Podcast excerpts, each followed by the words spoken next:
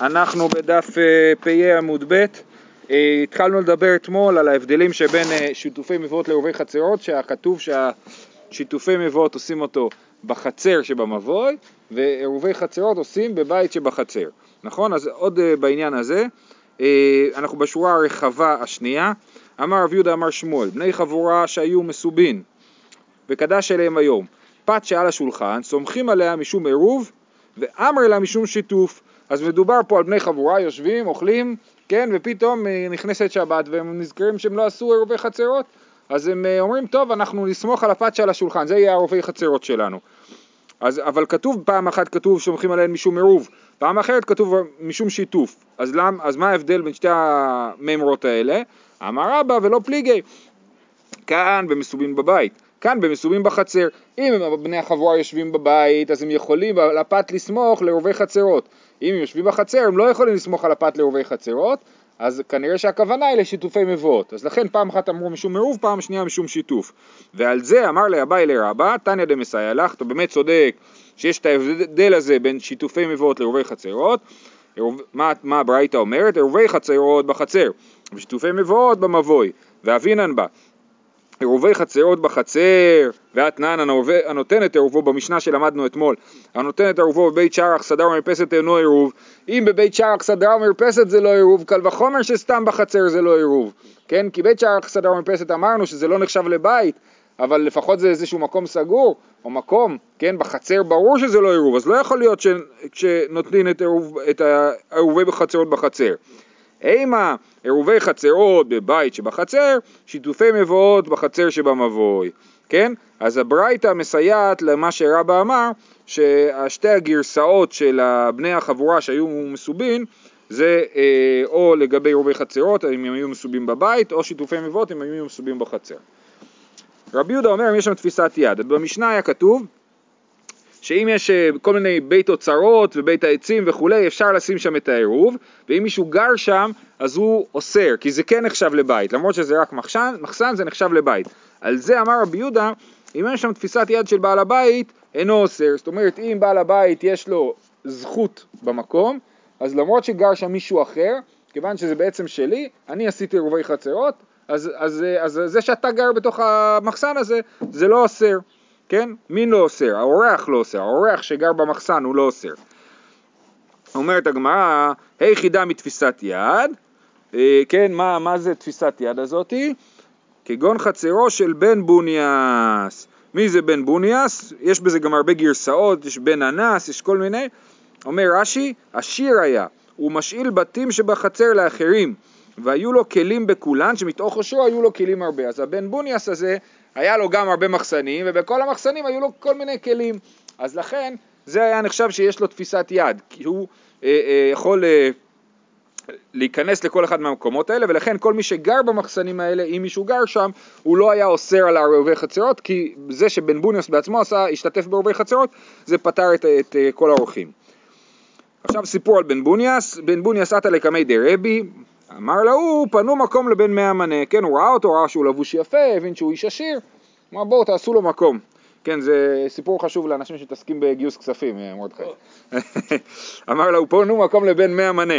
עתה איניש אחרינה. אמר להוא, פנו מקום לבן 200 מנה. הגיע איש אחר, היה לבוש יותר יפה, אמר הנה, הוא יותר חשוב, הוא בן 200 מנה, כן? מה זאת אומרת בן 100 מנה, בן 200 מנה? זאת אומרת שיש לו הון, ההון העצמי שלו מוערך ב-100 מנה, כן? אה, אמר לפניו רבי ישמעאל ברבי יוסי, ככה אתה חושב?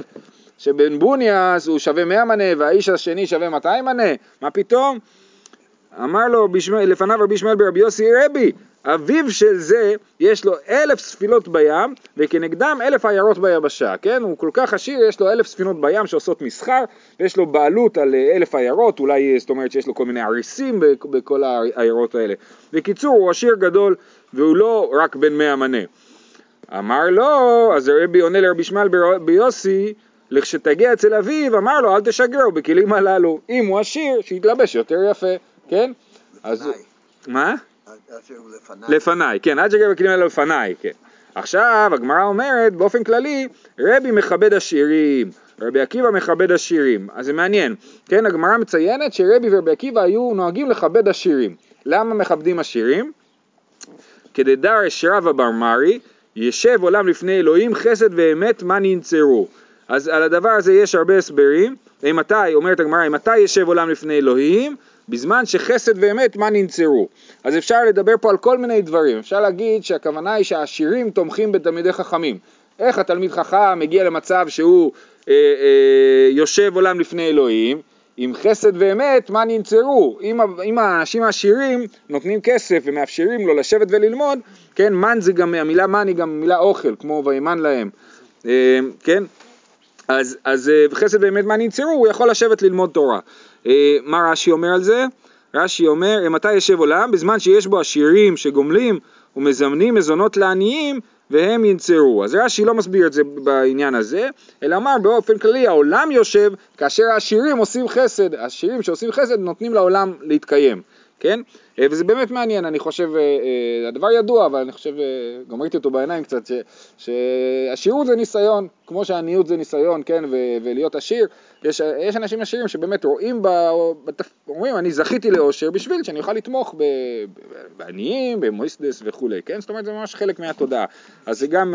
יש הספד של הרב קוק על רוטשילד, כן.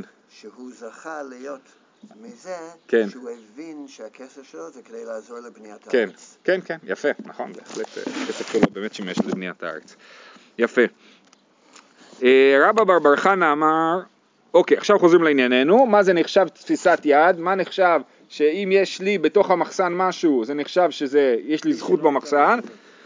רבא בר חנא אמר כגון יתד של מחרשה. למה היתד של מחרשה זה הדוגמה? כי יתד של מחרשה זה מוקצה, אי אפשר לטלטל את זה. אז האורח לא יכול להזיז את זה החוצה ולהגיד זהו, אין לך פה כלום. אלא, כי זה מוקצה, אז זה חייב להישאר שם. אמר רב נחמן, תנא דבי שמואל, דבר ניטל בשבת, בשבת אוסר. שימו לב קצת לניסוח פה, דבר ניטל בשבת, אז האורח אוסר. כי הוא יכול להוציא את זה, ואז הוא נחשב שזה של, רק שלו, אם זה נחשב שזה רק שלו, אז הוא צריך להשתתף בעירוב חצרות, והוא לא ישתתף אז הוא אוסר, זה המהלך כאילו, כן? אז דבר ניטל בשבת אוסר, דבר שאינו ניטל בשבת אינו אוסר, כי אם זה לא ניטל בשבת אז האורח לא אוסר, בגלל שזה שייך לבעל הבית. זה מצד מוקצה, אבל זה, אין לו רשות לגעת ברכוש של מישהו אחר. אה, נכון, כן, אתה, אתה צודק. השאלה היא באמת מה, מה פה בדיוק המערכת היחסים הזאת בין ה... בעל הבית לאורח, האם הוא אורח, האם הוא שוכר את המקום, כאילו איזה סוג של בעלות יש לכל אחד מהם. אם יש לו שם דברים שהוא לא יכול להזיז בשבת, אז אנחנו מסתכלים על זה בתור תפיסת יד.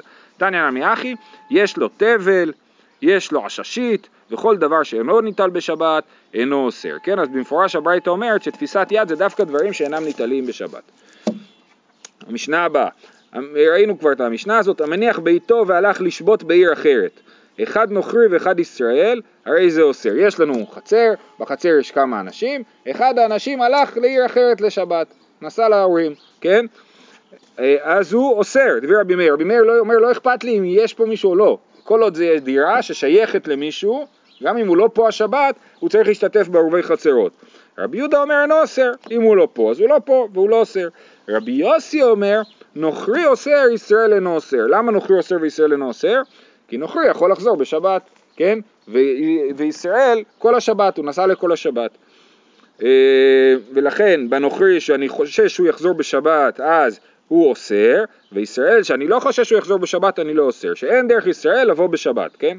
כך אומרת המשנה.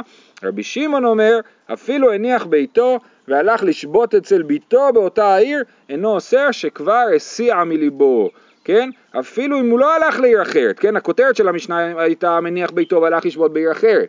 מה קורה אם הוא לא הלך לעיר אחרת? אז לכאורה לכולי עלמא זה בעייתי. אומר רבי שמעון, אפילו אם הוא לא הלך לעיר אחרת, הוא הלך לבת שלו, הנשואה, אינו אוסר, שכבר הסיע מליבו, הוא הסיע מליבו את החצר, הוא אמר אני לא פה השבת, אני נוסע לבת שלי, אני לא פה. אמר רב הלכה כרבי שמעון. כן, נכון. הנה הנה עכשיו הגמרא תסביר למה דווקא כתוב לביתו. אמר רב הלכה כרבי שמעון ודווקא ביתו, אבל בנו לא. דאמר אינשי נבח בך כלבה עול, נבח בך גורייתא פוק. זאת אומרת, הכלב זה הזכר והגורייתא זה הנקבה. אז אומרים אם הוא נובח עליך הכלב, תיכנס, אם נובחת לך הנקבה, תצא. אז אני חושב שזה משל מהחיים כאילו, זאת אומרת הנקבות, נגיד, שמגינות על הגורים שלהם או משהו, הן יכולות להיות הרבה יותר תקפניות, ולכן, הזכר אל תתפעל, הוא עושה קצת רעש, נובח, אל תתלהב, כלב נובח אינו נושך נאמר על זכרים, ועל נקבות כן תיזהר, אל תיכנס. עכשיו, זה המשל, זה המציאות. ומה המשל? המש... הנמשל הוא שמדובר אה, אה, פה על, על הבני זוג של הילדים שלי, כן? אז אם נבח בך כלבה, אם החתן שלך מתעצבן עליך, זה שטויות, שתעצבן. אתה אורח של הבת שלך והוא לא יגיד לך מה לעשות. אבל אם אתה מתארח אצל הבן שלך והכלה שלך מתעצבנת עליך, אז תלך משם, אל, אל תישאר שם, זה לא ייגמר טוב. כן, אז זה נבח בגורי אה, תפוק, ולכן... מיש... מוסיף, כן? כי הבן לא יתנגד לאשתו. כן, כן, נכון, זה ברור, זה קשור ליחסים האלה. אה, אה, בכל אופן, אז מה שיוצא מזה, זה שאם אתה מתארח אצל בתך, מקסימום החתן יתעצבן, בסדר, היא מחליטה. אבל אם אתה מתארח אצל הבן שלך, אתה כל הזמן אומר לעצמך, אולי אני אצטרך באמצע השבת למצוא את עצמי חזרה בבית, כן? לישון בבית כנסת. אה, לישון בבית כנסת, זה בעיר אחרת, ולכן אם זה באותה העיר, אז אנחנו אומרים שמי שנסע לבן שלו לשבת הוא אוסר. משנה הבאה, בור שבין שתי חצרות, אין ממלאים ממנו בשבת, אלא אם כן עשו לו מחיצה גבוה עשרה טפחים. אז פה יש, אה, אה, ככה, יש לנו שתי חצרות, בין שתי החצרות יש, הם לא ערבו ביניהם, יש ביניהם קיר, כן? ויש בור שהוא אה, בין שתי החצרות, זאת אומרת הוא נמצא בתוך החצר הראשונה ובתוך החצר השנייה, כנראה שהוא נמשך מתחת לקיר, לגדר, יש איזו מחיצה והבור הולך מתחתיה בין שתי החצרות. אז אם אני אקח מים מהבור, אז זה כאילו אני לוקח מים מהחצר השנייה, כן? אז מה אפשר לעשות? אז מותר, אם עושים לו מחיצה גבוה עשרה טפחים. בין מלמטה בין בתוך עוגנו. יש פה גרסאות שונות, בואו נלך לפי הגרסה פה, בין מלמטה בין בתוך עוגנו. זאת אומרת בין מלמטה הכוונה היא בתוך המים, בין בתוך עוגנו הכוונה היא לא בתוך המים, אלא בתוך חלל הבור, מעל המים, בתוך העוגן של הבור. רבן שמעון בן גמליאל אומר, בית שמאי אומרים מלמטה, ובית הלל אומרים מלמעלה. כן, אז רבן שמעון גמליאל אומר לא, יש פה מחלוקת, שלבית שמאי זה חייב להיות מלמטה, ובית הלל אומרים שזה יכול להיות מספיק אם זה יהיה מלמעלה. הגמרא תכף תסביר מה זה מלמטה ומלמעלה, בכל אופן כל המלמטה ולמעלה הכוונה היא בתוך הבור, כן? רק השאלה היא מה בדיוק. אמר רבי יהודה לא... זאת הבעיה. אבל כבר אמרנו נגיד עם נהר ועם ה... כן. נכון. נכון. נכון, אז לכן אתה צודק, שבאמת אה, לפי רוב השיטות שנראה בגמרא, החציצה היא חציצה סמלית יותר ולא חציצה אמיתית, אבל כן צריך לעשות משהו סמלי להגיד שכאילו אנחנו לא לוקחים מים מהחצר השנייה. אה, אמר רבי יהודה לא תהיה מחיצה גדולה מן הכותל שביניהם, רבי יהודה חושב שבכלל לא צריך לעשות שום דבר בתוך הבור, כי יש את המחיצה שמעל הבור זה אומר לא תהיה מחיצה גדולה מן הכותל שביניהם, יש ביניהם כותל הרי שמפריד אותם ולא נותן להם להיות ביחד, נכון? אז למה אתה צריך חוץ מהכותל הזה עוד איזושהי הפרדה בתוך הבור? תגיד שהכותל עצמו ממשיך כאילו למה שנקרא גוד אחית, כן? כאילו הכותל ממשיך לתוך הבור ומחלק את הבור לשניים. אמר רב הונא הם לא יכולים לערב, נכון? כי אין... הם לא, נגיד ש... יכול להיות, שתי אפשרויות, או שמדובר על חצרות שלא יכולות לערב, שבאמת יש ביניהם רק קיר, או שמדובר על חצרות שיכולות לערב ולא ערבו. אם הם ערבו אז באמת לא צריך כלום.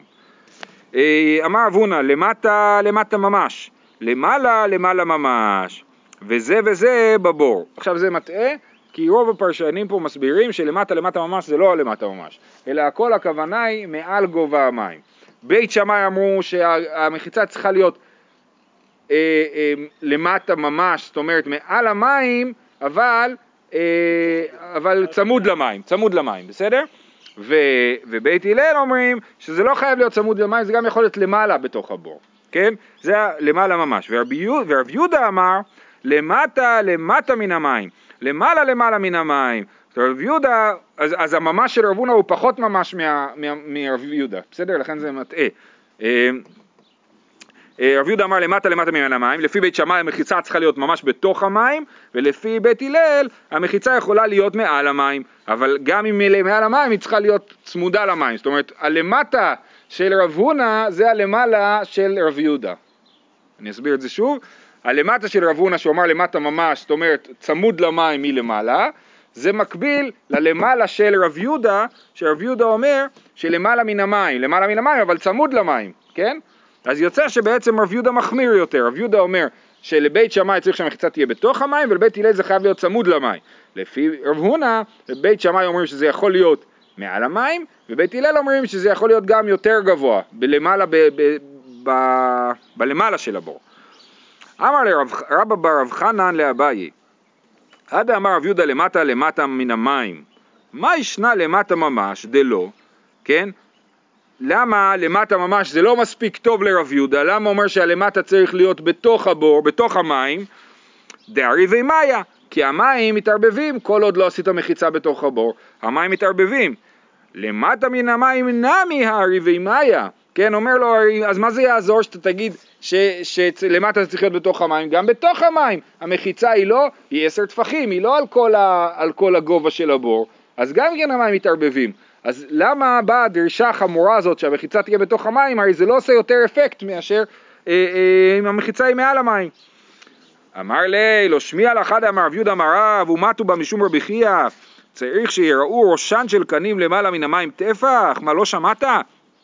כתוב, אומרים שצריך שיראו ראשי קנים למעלה מן המים טפח, לפי רש"י ההסבר הוא שבאמת לפי בית שמאי זה לא מספיק שזה תהיה מחיצה עשרה טפחים, אלא באמת שזה יהיה לכל הגובה.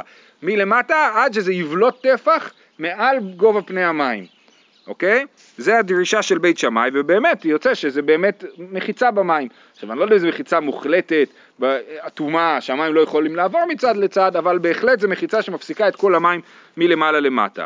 אז זאת הדרישה של רב יהודה לשיטת בית שמאי. ותו, עכשיו הוא שואל אותו על איך הוא מסביר את שיטת בית הלל. ותו אדם רב יהודה למעלה למעלה מן המים, מה ישנה למעלה ממש דלא? למה לפי רב יהודה לבית הלל לא מספיק טוב שזה יהיה למעלה ממש? אומרת, בסמוך לשפת הבור, דלא דערבי מאיה. אז גם למ... אז, אה, למעלה מן המים נמי ערבי מאיה. זאת אומרת, למה למעלה ממש זה לא טוב? כי המים מתערבבים, אבל גם למטה, זאת אומרת, לפי בית הלל, הלמטה של בית הלל, זה, זאת אומרת, הלמעלה של בית הלל, לפי רב יהודה, זה צמוד למים. למה אתה צריך שזה יהיה צמוד למים? הרי זה לא עושה כלום. תשובה, אה, למעלה מן המים נמי ערבי מאיה. אמר לי, לא שמיע לך דתני יעקב קרחינה, צריך שישקע ראשי קנים במים טפח, כן? אז רב יהודה שדורש למעלה מן המים, ולא מספיק טוב לו שזה יהיה למעלה ממש, בגלל שהוא חושב שצריך שהמחיצה שה, תבלוט לתוך המים טפח, כן? ואם הוא בולט לתוך המים טפח זה כבר היכר יותר רציני. זאת אומרת, לכן הוא לא, משתמ... לא, לא טוב לו הלמעלה ממש, והוא חייב שיהיה למעלה מן המים, כדי שזה יבלוט לתוך המים. בסדר? אז, אז זאת שיטת רב יהודה. רב יהודה אומר, ככה רש"י מסביר, הנה תסתכלו ברש"י, בדיבור מתחיל אה, שישקע ראשי גקנים, הוא אומר, ובאה פליגי דבית שמאי באו מחיצה מפסקת עד התהום, ובית הלל באו היכר מחיצה. כן? זאת שיטה, כל זאת שיטת רב יהודה, לא שיטת רב הונא. אז לפי רב יהודה, לבית שמאי צריך מחיצה לכל האורך של המים, ולבית הלל צריך מחיצה שנוגעת במים. ולפי רב הונא כל זה לא צריך, מספיק לפי בית שמאי מחיצה שנוגעת במים, ולפי בית הלל מחיצה גבוהה יותר. סמלית לחלוטין. אה, ואלא דאמר רב יהודה קורה ארבע מטרת בחורבה. יש לנו חורבה, כבר ראינו שחורבה זה בית שחרב ואי אפשר אה, אה, לטלטל שם, אבל אם יש שם קורה ארבעה, קורה ברוחב ארבעה טפחים, אז היא אה, אה, אפשר לטלטל מתחת לקורה. בואו נקרא את רש"י, קורה ארבע מטרת בחורבה, קורה תחובה מחומה לחומה בחורבה, כדרך חורבות הנופלות, ונשארים בהם קורות, כן, הרבה פעמים יש, הקורות של הבניין נשארות וכל הגג נפל. ויש ברוחבה ארבעה, והיא מוטלת על רוחבה, זאת אומרת זה, היא ברוחב ארבעה והיא מוטלת על הרוחב. כשאני מסתכל למעלה על הקורה אני רואה רוחב של ארבעה טפחים. מותר לטלטל תחתיה. למה? דאמר שני חודים יורדים וסותמים. אני מסתכל כאילו שני הצדדים של הקורה יורדים למטה ויוצרים לי מחיצות וירטואליות. לכן מתחת לקורה מותר לטלטל. אה, ודסבר לה כרבי ישמעאל ברבי יוסי. זה משנה איזה גובה? אה, לא נראה לי. לא נראה לי. תוספות חולקים על רש"י, אבל ככה נסביר. אוקיי, אז זה רב יהודה קורא ארבעה מטרת בחורבה. ורב נחמן אמר רבא בר אבוה, אל תתבלבלו, זה רב יהודה, זה אותו רב יהודה שהחמיר במחיצה במים. אז ב- לגבי חורבה הוא מתיר בקורה. ורב נחמן אמר רבא בר אבוה, קורה ארבעה מטרת במים, כן? אז אם אני שם מעל הבור קורה ברוחב ארבעה טפחים, בין שתי החצרות, אז כל חצר יכולה לבוא לצד שלה ולהוציא מים. עצמה. מה זה? למה צריך קורה? יש לך כבר את הגדר עצמה. זה שיטת רבי יהודה במשנה, מה שאתה אומר. אני צריך שזה יהיה רחב ארבעה כדי שזה, אני אגיד שהמחיצות באמת יורדות למטה. לפי רבי יהודה באמת אה, לא תהיה מחיצה, איך, רש"י- איך הוא אמר? לא תהיה מחיצה גדולה מן הקוטן שביניהם, כן? זה רבי יהודה במשנה. עכשיו המורה, רב נחמן בר, אה, אה, אמר רבא בר אבוה אומר אה, אה, שזה לא עוזר, אבל אם יש לי קורה רחבה ארבעה טפחים, גם מחיצה, גם אם זה יהיה הקיר, ארבעה טפחים, אז אה, מותר לקחת מים מהבאר בלי אה, מחיצות בתוך הבור. שואלת הגמרא איך זה עובד? הכאזיל דלי לאידך גיסא ומה איתי? אם אני זורק את הדלי, שום דבר לא מונע ממנו לעבור לצד השני והוא יביא מים מהצד השני, זה לא בסדר. תשובה, קימלאו לרבנן דאין דלי מהלך יותר מארבעה טפחים, תח- אה, מן- מן- מארבעה טפחים. קימלאו לרבנן, רבנן יודעים שאם אני זורק את הדלי פה, הוא לא יזוז יותר מארבעה טפחים. זאת אומרת, הכי רחוק שהוא ילך זה עד קצה הקורה, אבל לא מעבר לה לצד השני. לכן זה בסדר. שואלת הגמרא, תחת הקורה מי הארי ואימיה, אבל כל המים שמתחת הקורה הם מעורבבים, הם שייכים כאילו לשני הצדדים, אלא משום דקלו שהקילו חכמים במים. כן? הקילו חכמים במים להסתכל על המחיצה שלמעלה כאילו היא למטה. כי צריך מים, כן. וזה הכל איסור דה רבנן פה הרי, בין שתי חצרות זה איסור דה רבנן, אז הם הקילו במים. כדבא מיני רבי טבלה מרב, מחיצה תלויה מהו שתתיר בחורבה. אמר לי אין מחיצה תלויה מטרת, אלא במים. מה זה מחיצה תלויה? מחיצה שהיא למעלה ולא למטה, כן? לא כמו, גם הקורה הזאת שראינו פה, אבל, אבל יותר מקורה. אם יש לי אה, אה, מחיצה, אה, קיר, שהוא שבור מלמטה, אז הוא לא טוב. אז אה, כן, אז מחיצה תלויה מהו שתתיר בחובה, אמר לי אין מחיצה תלויה מטרת, אלא במים. קל הוא שהקלו חכמים במים. ולכן, אה, עכשיו, כל הסיפור הזה פה לכאורה לא מסתדר לשיטת רב יהודה, כן? כל זה מתאים לשיטת רב הונא בסוגיה הקודמת. בתחילת הסוגיה. רב הונא אמר שלפי בית הלל מספיק מחיצה למעלה בשפת הבור, למעלה, ב, למעלה של הבור, נכון? אה, אה, אז רב הונא הוא מסכים עם הרעיון הזה שקל שהקלו חכמים אה, במים, אבל לפי רב יהודה שרוצה ממש מחיצות ממשיות לבית שמאי או לפי בית הלל לפחות שיגע במים, אז אה, נראה שהוא לא מקבל את הרעיון הזה כל כך של קל הוא שהקלו חכמים במים. טוב, אומרת הגמרא, אומרת המשנה, אמר רבי יהודה לא תהא מחיצה לא תהא מחיצה גדולה מן הכותל שביניהם. אז אמרנו שלפי רבי יהודה באמת מספיק המחיצה שחותכת בין שתי החצרות שנמצאת מעל הבור היא בעצם כאילו יורדת למטה וחותכת את כל הבור לשניים. אמר רבא בר בר חנא אמר רבי יוחנן, רבי יהודה בשיטת רבי יוסי אמרה דאמר מחיצה תלויה מטרת אפילו ביבשה. אז אומר, רבי, רבי יוחנן אומר, רבי יהודה הזה הוא מתאים לרבי יוסי, שניהם מסכימים שמחיצה תלויה היא מחיצה טובה. אין להם פה קולות מיוחדות. הם חושבים שמחיצה יכולה, כמו ש... תחשבו על סוכה, זה, זה גם מאוד קשור לסוכה, תכף נדבר על זה, כן? בסוכה הרי מחיצה מלמטה היא מספיק טובה, נכון? אם אני עושה מחיצה בגובה עשרה טפחים, לא צריך יותר אה, אה, מחיצה, נכון? אבל אז למה, אז, אז אולי אני אעשה מחיצה למעלה בגודל עשרה טפחים, למה רק למטה זה יכול להיות עשרה טפחים? רבי יוסי אומר מחיצה תלויה מטרת, כן? ורבי יהודה גם כן אומר המחיצה התלויה הזאת מעל הבור היא גם כן מטרת. אז זה מה שרבי יוחנן אומר, בשיטת רבי יוסי אמר, דאמר מחיצה תלויה מטרת אפילו ביבשה, דתנן המשלשל דפנות בסוכה מלמעלה למטה, בזמן שגבוהות מן הארץ שלושה טפחים פסולה. מלמטה למעלה, אם זה הדפנות מתחילות מלמטה, אם גבוהות עשרה טפחים כשרה. רבי יוסי אומר, כשם שמלמטה למעלה עשרה, כך מלמעלה למטה עשרה. רבי יוסי אומר, בכל הקיר של הסוכה, איפשהו אתה צריך לעשות אה, דופן של עשרה טפחים, לא אכפת אם זה יהיה צמוד לרצפה, או צמוד לסכך, או באמצע, זה מספיק טוב, כי מחיצה תלויה מטרת לפי רבי יוסי. ואז אנחנו, אז רבי יוחנן חושב שרבי יוסי ורבי יהודה הם אומרים את אותו דבר שמחיצה תלויה מטרת. אומרת הגמרא לא נכון. ולא היא, לא רבי יהודה סבר לה כרבי יוסי ולא רבי יוסי סבר לה כרבי יהודה. רבי יהודה לא סבר לה כרבי יוסי, עד כאן לא כאמר רבי יהודה אלא בעירובי חצרות דרבנן. רבי יהודה מקל שמחיצה תלויה מטרת בדיני דרבנן בעירובי חצרות. אבל סוכה דאורייתא לא. ורבי לא רבי יוסי סבר לה כרבי יהודה, גם רבי יוסי לא מסכים לקולה של רבי יהודה בעירובי חצרות, למרות שרבי יוסי בדאורייתא מקל, בדרבנן פה הוא לא מקל, למה? אה, עד כאן לא קם רבי יוסי אלא בסוכה דאיסור עשהו, אבל לשבת דאיסור סקילה הוא לא אמר, כן? זאת אומרת למרות שזה דרבנן וזה דאורייתא, עדיין מצד חומרת העניין לכשעצמו, אז שבת יותר חמורה מסוכה, ש- סוכה זה מצוות עשה, שבת זה איסור סקילה, ולכן רבי יוסי הקל במצוות אה, עשה של סוכה, לעשות מחיצות תלויות, והחמיר באיסור, בסקילה של שבת, באיסור דרבנן של איסור סקילה של לא, שבת. כי יש יש סקילה על דרבנן. לא, לא, אבל, אבל כאילו זה עולם של סקילה. שבת הוא עולם של סקילה, אנחנו מתייחסים אליו בחומרה. ואם תאמר, אוקיי, יופי, אז הוכחנו שרבי יוסי לא, חוש, לא אומר בשבת את הרעיון של מחיצה תלויה מטרת. ואם תאמר, אותו מעשה שנעשה בציפורי, על פי מי נעשה? אה, מי הגר בציפורי? רבי יוסי. ואם בציפורי סמכו על, תלוי, על מחיצה תלויה, על מי, מי זה יכול להיות? ודאי רבי יוסי, נכון?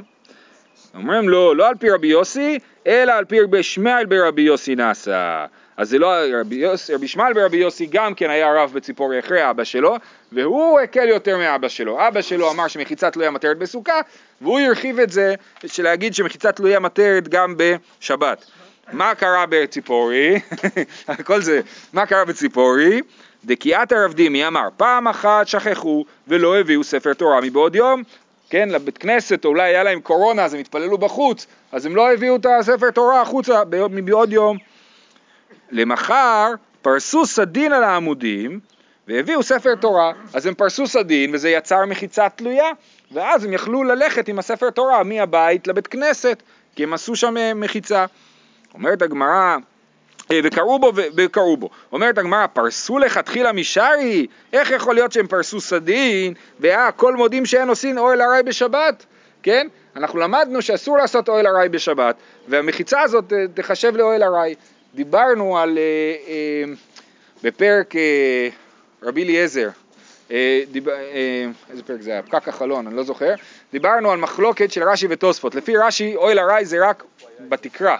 לפי תוספות, וההוכחה שלהם עם הסוגיה פה, שמחיצה תלויה היא גם כן אוהל, אוהל ארעי. אז כשכתוב שאין עושים אוהל ארעי לכתחילה, אז גם מחיצה. אבל תוספות מסייגים את זה ואומרים, הכוונה היא דווקא למחיצה המטרת. זאת אומרת, דווקא מחיצה שיש לה תוקף הלכתי.